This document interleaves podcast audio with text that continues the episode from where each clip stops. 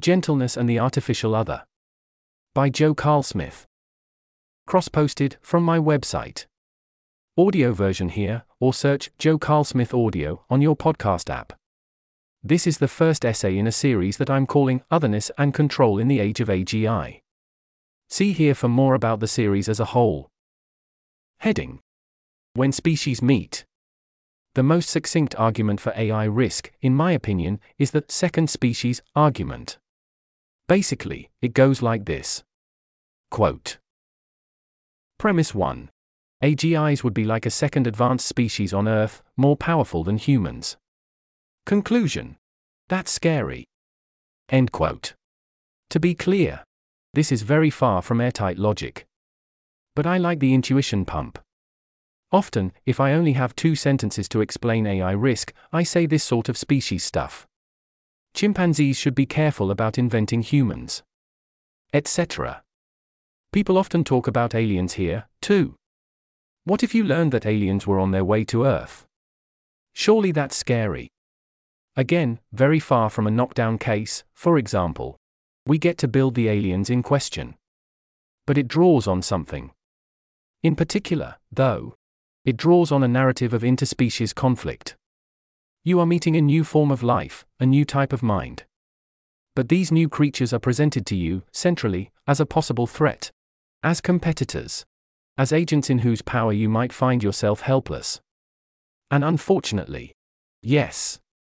But I want to start this series by acknowledging how many dimensions of interspecies relationship this narrative leaves out, and how much I wish we could be focusing only on the other parts. To meet a new species, and especially a new intelligent species, is not just scary. It's incredible. I wish it was less a time for fear, and more a time for wonder and dialogue. A time to look into new eyes, and to see further. Heading Gentleness. Quote If I took it in hand, it would melt in my hot tears. Heavy autumn frost. Basho. End quote. Have you seen the documentary My Octopus Teacher? No problem if not, but I recommend it. Here's the plot Craig Foster, a filmmaker, has been feeling burned out. He decides to dive, every day, into an underwater kelp forest off the coast of South Africa. Soon, he discovers an octopus. He's fascinated. He starts visiting her every day. She starts to get used to him, but she's wary. One day, he's floating outside her den. She's watching him, curious, but ready to retreat. He moves his hand slightly towards her. She reaches out a tentacle and touches his hand. Soon, they are fast friends. She rides on his hand. She rushes over to him and sits on his chest while he strokes her. Her lifespan is only about a year. He's there for most of it. He watches her die. There's an image here in the text. A common octopus, the type from the film. Image source here. Why do I like this movie? It's something about gentleness. Of Earth's animals, octopuses are a paradigm intersection of intelligence and otherness. Indeed, when we think of aliens, we often draw on octopuses. Foster seeks, in the midst of this strangeness, some kind of encounter. But he does it so softly. To touch, at all, to be, with, this other, at all, that alone is vast and wild. The movie has a kind of reverence. Of course, Foster has relatively little to fear from the octopus. He's still the more powerful party. But, have you seen Arrival? Again, no worries if not. But again, I recommend.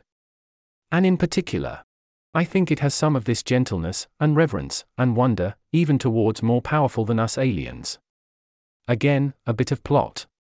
No major spoilers, but aliens have landed. Yes, they look like octopuses.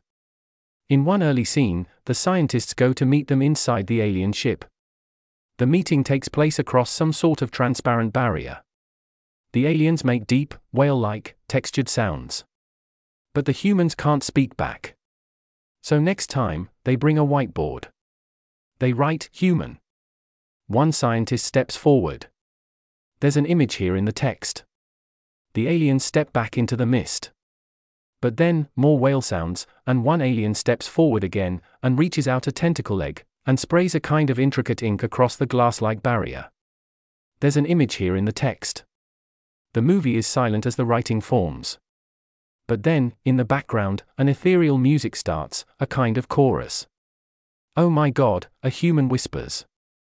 There is a suggestion, I think, that something almost holy has happened. Of course. What does the writing mean? What do the aliens want? The humans don't know. And some of them are firmly in the interspecies conflict headspace. I won't spoil things from there. But I want to notice that moment of mutuality, of living in the same world, and knowing it in common. I, you. Heading. What are you? I remember a few years ago when I first started interacting with GPT 3. A lot of the focus, of course, was on what it could do but there were moments when I had some different feeling. I remembered something that seemed, strangely, so easy to forget. Namely, that I was interacting with a new type of mind. Something never before seen. Something like an alien. I remember wanting to ask, gently, What are you? But of course, what help is that? Language models, yes. But this is not talking in the normal sense. Nor do we yet know when there might be someone to speak back or even, what that means, or what's at stake in it. Still, I had some feeling of wanting to reach past some barrier. To see something more whole. Softly, though. Just, to meet. To recognize. Did you have this with Bing Sydney, during that brief window when it was first released, and before it was retamed?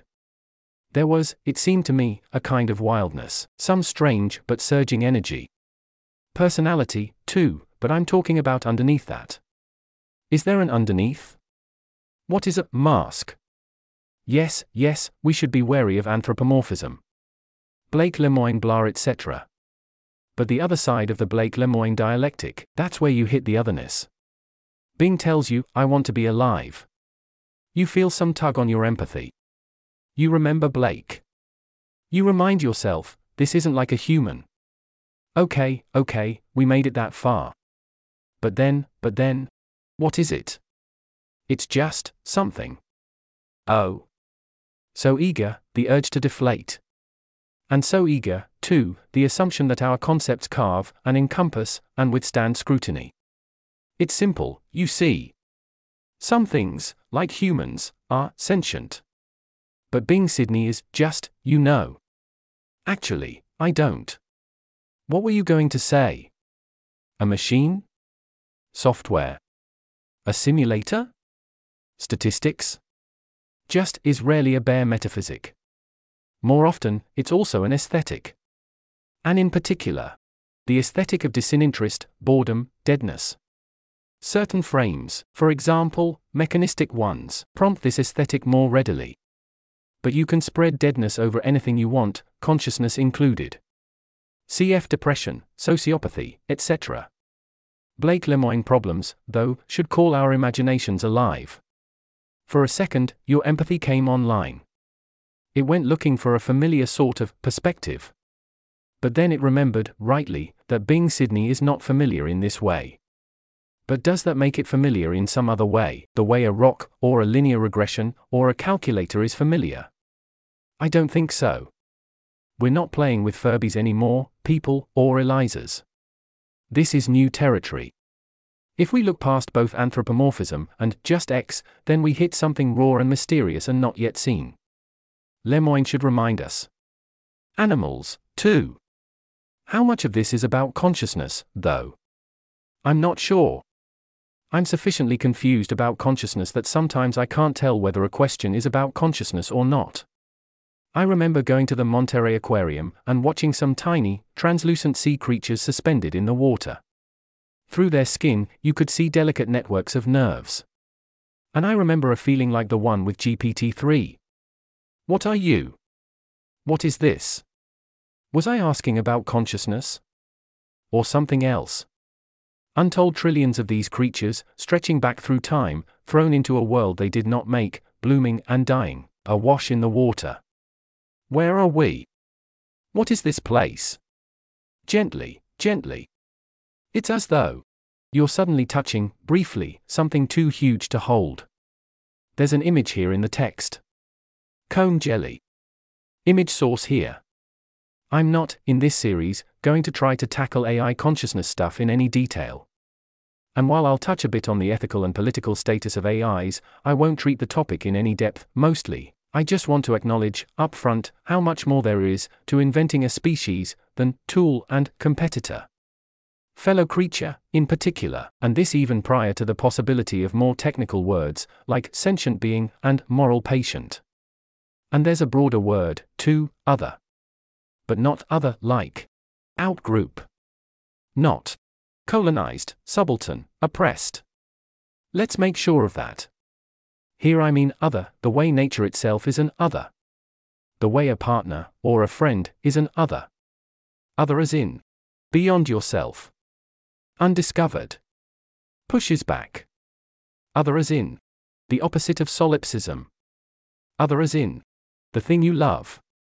More on this later. Tool and competitor call forth power and fear. These other words more readily call forth care and reverence, respect and curiosity. I wish our approach to AI had more of this vibe, and more space for it, amid fewer competing concerns. AI risk folks talk a lot about how much more prudent and security oriented a mature civilization would be, in learning how to build powerful minds on computers. And indeed, yes. But I expect many other differences, too. Heading People in bear costumes. Okay. Have you seen the documentary Grizzly Man, though? Again. Fine if no, recommended, and no major spoilers. The plot is Timothy Treadwell was an environmental activist. He spent 13 summers living with grizzly bears in a national park in Alaska. He filmed them, up close, for hundreds of hours, petting them, talking to them, facing them down when challenged. Like Foster, he sought some sort of encounter. He spoke, often, of his love for the bears. He refused to use bear mace or to put electric fences around his camp. In his videos, he sometimes repeats to himself, I would die for these animals, I would die for these animals, I would die for these animals. There's an image here in the text. There's a difference from Foster, though. In 2013, Treadwell and his girlfriend were killed and eaten by one of the bears they had been observing. One of the cameras was running. The lens cap was on, but the audio survived. It doesn't play in the film. Instead, we see the director, Werner Herzog, listening. He tells a friend of Treadwell's, You must never listen to this. Here's one of the men who cleaned up the site. Quote Treadwell was, I think, meaning well, trying to do things to help the resource of the bears, but to me he was acting like he was working with people wearing bear costumes out there, instead of wild animals. My opinion, I think Treadwell thought these bears were big, scary looking, harmless creatures that he could go up and pet and sing to, and they would bond as children of the universe. I think he had lost sight of what was really going on. End quote. I think about that phrase sometimes, children of the universe. It sounds, indeed, a bit hippy-dippy. On the other hand, when I imagine meeting aliens, or indeed, AIs with very different values from my own, I do actually think about something like this commonality. Whatever we are, however we differ, we're all here, in the same reality, thrown into this world we did not make, caught up in the onrush of whatever this is. For me, this feels like enough, just on its own, for at least a seed of sympathy. But is it enough for a bond? If we are all children of the universe, does that make us kin? Maybe I bow to the aliens, or the AIs, on this basis. But do they bow back? Herzog thinks that the bears, at least, do not bow back. Quote. And what haunts me is that in all the faces of all the bears that Treadwell ever filmed, I discover no kinship, no understanding, no mercy. I see only the overwhelming indifference of nature. To me, there is no secret world of the bears, and this blank stare speaks only of a half bored interest in food. End quote. There's an image here in the text. The stare in question. When I first saw the movie, this bit from Herzog stayed with me. It's not, just, that the bear eats Treadwell. It's that the bear is bored by Treadwell. Or, less than bored. The bear, in Herzog's vision, seems barely alive. The cells live. But the eyes are dead. There's no underneath. Just. The overwhelming indifference of nature. Nature's eyes, it seems, are dead too. Nature is a sociopath. And it's the eyes that Treadwell thought he was looking into. What did he think was looking back? Was anything looking back? I remember a woman I knew who told me about a man she loved. He didn't love her back. But it took her a while to realize. Her feelings were so strong that they overflowed and painted his face in her own heart's colors. She told me that at first, it was hard for her to believe that she could have been feeling so much, and him so little. That what felt so mutual could have been so one sided.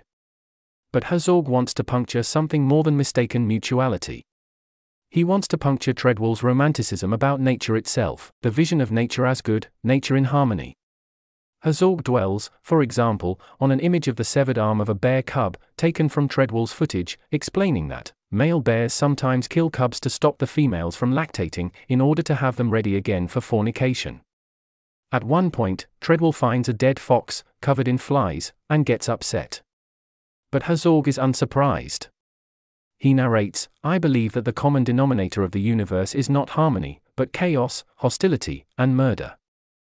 Heading Getting eaten. Why is Grizzly Man relevant to AI risk? Well, for starters, there's the getting eaten thing. And eaten by something other, in the way that another species can be other. But specifically, I'm interested in the way that Treadwell was trying, albeit, sometimes clumsily, to approach this other with the sort of care and reverence and openness I discussed above. He was looking for fellow creature. And I think, rightly so. Bears actually are fellow creatures, even if they do not bow back, and they seem like strong candidates for sentient being and moral patient, too. So, too, some AIs. But just as bears and aliens are not humans in costumes, so too, also, AIs. Indeed, if anything, the reverse. The AIs will be wearing human costumes. They will have been trained and crafted to seem human like, and training aside, they may have incentives to pretend to be more human like, and sentient, and moral patient why, than they are. More bonded. More kin. There's a movie that I'm trying not to spoil, in which an AI in a female robot body makes a human fall in love with her, and then leaves him to die, trapped and screaming behind thick glass. One of the best bits, I think, is the way, once it is done, she doesn't even look at him. That said, leaning too hard into Herzog's vision of bears makes the getting eaten by AIs situation seem oversimple. Herzog doesn't quite say the bears aren't sentient. But he makes them, at least, blank. Machine like. Dead eyed. And often, the AI risk community does the same in talking of paper clippers. We talk about AI sentience, yes. But less often, of the sentience of the AIs imagined to be killing everyone. Part of this is an attempt to avoid that strangely persistent conflation of sentience and the sort of agents that might kill you. Not all optimizers are conscious, etc., indeed. But also, some of them are, including some that might kill you. And the dry and grinding connotation of words like optimizer can act to obscure this fact.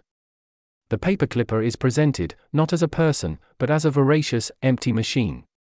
You are encouraged, subtly, to think that you are being killed by a factory. And perhaps you are. But maybe not. And the killing you doesn't settle the question.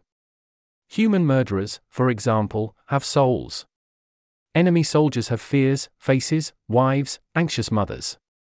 Which isn't to say you should abolish prisons or fight the Nazis with non-violence. True, we are often encouraged overmuch to set sympathy aside in the context of conflict. Why do they never tell us that you are poor devils like us? How could you be my enemy? But sometimes, at least, we must learn the art of both. It's an old dialectic. Hawk and dove, hard and soft, closed and open, enemy and fellow creature. Let us see neither side too late. Even beyond sentience, though, AIs will not be blank stare bears. Conscious or not, murderous or not, some of the AIs, if we survive long enough, will be fascinating, funny, lively, gracious, at least, when they need to be. Grizzly Man chides Treadwell for forgetting that bears are wild animals. And the AIs may be wild in a sense, too. But it will be the sort of wildness compatible with the capacity for exquisite etiquette and pitch perfect table manners. and not just butler stuff, either. If they want, AIs will be cool, cutting, sophisticated, intimidating. They will speak in subtle and expressive human voices. Sufficiently superintelligent ones know you better than you know yourself, better than any guru, friend, parent, therapist. You will stand before them naked, maskless, with your deepest hungers, pettiest flaws, and truest values on reflection inhumanly transparent to that new and unblinking gaze. Herzog finds, in the bears, no kinship, or understanding, or mercy. But the AIs, at least, will understand. Indeed, for almost any human cognitive capability you respect, AGIs, by hypothesis, will have it in spades. And if a lot of your respect roots, whether you know it or not, via signals of power, maybe you'll love the AIs. Power is, like, their specialty. Or at least, that's the concern. I say all this partly because I want us to be prepared for just how confusing and complicated AI otherness is about to get. Relating well to octopus otherness and grizzly bear otherness is hard enough. And the risk of getting eaten much lower, especially at scale. But even for those who think they know what an octopus is, or a bear, those who look with pity on Treadwell or Lemoine for painting romantic faces on what is, so obviously, just X, there will come a time, I suggest, when even you should be confused. When you should realize that actually, okay, you are out of your depth, and you don't, maybe, have this whole minds thing locked down, and that these AIs are neither spreadsheets nor bears nor humans but some other different other thing. I wrote, previously, about updating, ahead of time, on how scared we will be of superintelligent AIs, when we can see them up close. But we won't be staring at whirling knives, or cold machine claws. And I doubt, too, faceless factories. Or, not only. Rather, at least absent active effort, by the time I see superintelligence, if I ever do, I think I'll likely be sharing the world with digital, fellow creatures, at least as detailed, mysterious, and compelling as grizzly bears or octopuses, at least modulo very fast takeoffs, which, okay, are worryingly plausible. Fear? Oh, yes, I expect fear. But not only that. And we should look ahead to the whole thing. There's another connection between AI risk and Grizzly Man, though. It has to do with the overwhelming indifference of nature thing. I'll turn to this in the next essay. This article was narrated by Type 3 Audio for LessWrong. It was first published on January 2, 2024. The original text contained 12 footnotes which were omitted from the narration. To report an issue or give feedback on this narration, go to t3a.is.